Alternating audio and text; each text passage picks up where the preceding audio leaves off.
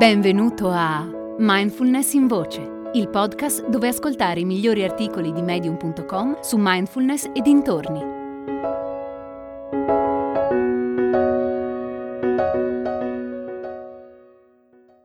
La mindfulness non è uguale per tutti di Jessica Berg. La mindfulness è entrata ormai da diverso tempo nel mondo della cosiddetta psicologia popolare a differenza però di altre pseudoterapie di moda, esiste una vasta mole di evidenze empiriche che dimostrano che il training di mindfulness può avere effetti positivi sulla salute mentale. In particolare alcuni studi dimostrano che praticare mindfulness può migliorare la gestione dell'attenzione e diminuire emozioni difficili come l'ansia.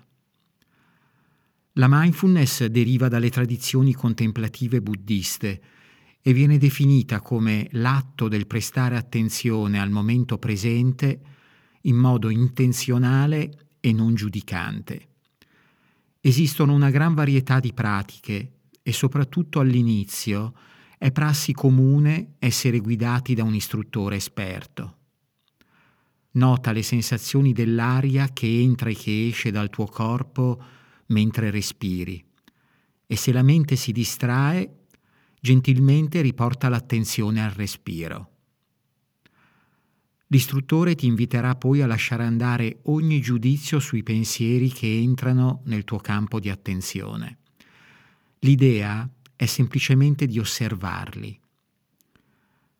Se ti è mai capitato di praticare sul respiro, ti sarai resa conto che la mindfulness può essere parecchio impegnativa.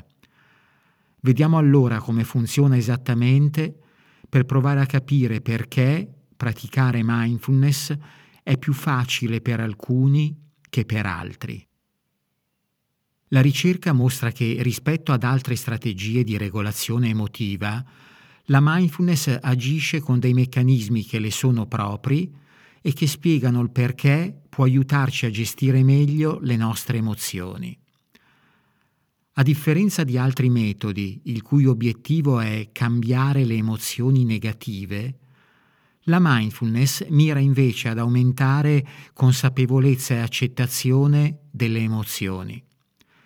Paradossalmente, osservare e accogliere le proprie emozioni può trasformarle in modo significativo o quantomeno può ridurne l'intensità. Per sostenere la componente accettante della pratica, la mindfulness ci chiede innanzitutto di rivolgere l'attenzione alle nostre emozioni, invitandoci semplicemente ad osservarle senza distrarci. Concentrare l'attenzione su qualcosa significa anche ignorare le possibili distrazioni.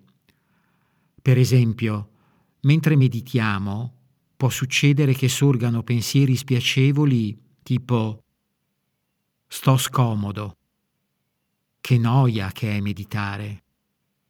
Quando vedrò i primi benefici? Quando sorgono pensieri simili, la mindfulness ci chiede di notarli e di riportare ogni volta l'attenzione al respiro o a qualsiasi altro oggetto sul quale ci stiamo concentrando. Inoltre praticare mindfulness riduce l'attività cerebrale collegata ai pensieri negativi e aumenta quella delle aree del cervello collegate all'attenzione. Uno studio effettuato con tecniche di neuroimmagine ha evidenziato che ridurre l'ansia con la mindfulness aumenta l'attività cerebrale in regioni come la corteccia prefrontale deputate al controllo dell'attenzione. Perché quindi la mindfulness è più facile per certi soggetti e più difficile per altri? La ricerca suggerisce che in generale la qualità della meditazione aumenta con l'esperienza. Rispetto ai non praticanti, i meditatori di lungo corso mostrano una maggiore capacità di gestire la propria attenzione. Detto questo, il fatto che la meditazione risulti più difficile per alcuni rispetto ad altri dipende da svariati fattori. Il primo è l'ansia. Se in generale tendi ad essere una persona ansiosa, la mindfulness potrebbe risultarti più difficile, almeno all'inizio. Il motivo è che l'ansia interferisce con la nostra capacità di gestire l'attenzione. Secondo la teoria del controllo attenzionale, l'ansia ci fa notare di più gli stimoli minacciosi come notizie angoscianti e pensieri invadenti e diminuisce la quota di attenzione che dedichiamo alle cose che ci fanno bene. Il risultato è che l'ansia può rendere più difficile concentrarsi durante la meditazione. Il secondo fattore è il deficit d'attenzione. Le persone che non riescono a gestire la propria attenzione, come ad esempio chi soffre di disturbo da deficit attenzionale, possono avere maggiori difficoltà. Dal momento che la gestione dell'attenzione è una delle caratteristiche distintive della mindfulness, chi fa fatica in questo senso può avere problemi a coltivare pratiche di consapevolezza. Il terzo fattore sono i tratti di personalità individuali, che influenzano quanto precocemente si manifesteranno gli effetti benefici della mindfulness. Più sei nevrotico, e quindi più tendi a provare emozioni difficili come ansia, depressione e bassa autostima, più dovrai praticare per vedere i primi benefici della pratica. Se ci pensi ha un senso. La nevrosi rende difficile spostare la propria attenzione dai contenuti negativi della nostra mente. Più hai pensieri ed emozioni negative che interferiscono con la tua capacità di concentrarti, più difficile ti sarà meditare. Ci tengo a sottolineare però che i soggetti più esposti a questi tre fattori non è che non possono godere dei benefici della mindfulness, semplicemente impiegheranno più tempo prima di sperimentarli. Di fatto il training di mindfulness si è dimostrato molto efficace per le persone affette da deficit attenzionale. Aggiungo anche che una meta-analisi effettuata su oltre 200 studi riguardanti la terapia basata sulla mindfulness ha mostrato che la mindfulness riduce in modo significativo i sintomi dell'ansia e della depressione, con effetti che durano nel tempo e che dopo il trattamento i partecipanti hanno mostrato un notevole miglioramento delle loro abilità di mindfulness. Che insegnamenti possiamo trarre da quello che ho detto finora?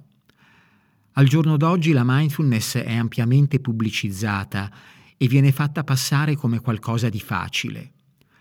In realtà richiede impegno ed edizione e può essere particolarmente difficile per chi soffre di disagio mentale. Se per te meditare è difficile, pazienza e molta pratica sono fondamentali. Di fatto per chi la trova difficile la mindfulness è ancora più benefica e può migliorare in modo sostanziale il funzionamento quotidiano.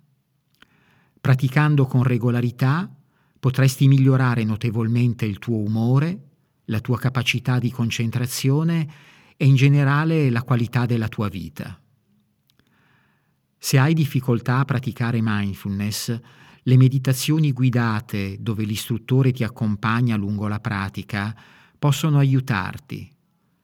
Anche molti terapeuti che integrano la mindfulness nei loro trattamenti possono darti indicazioni su come procedere.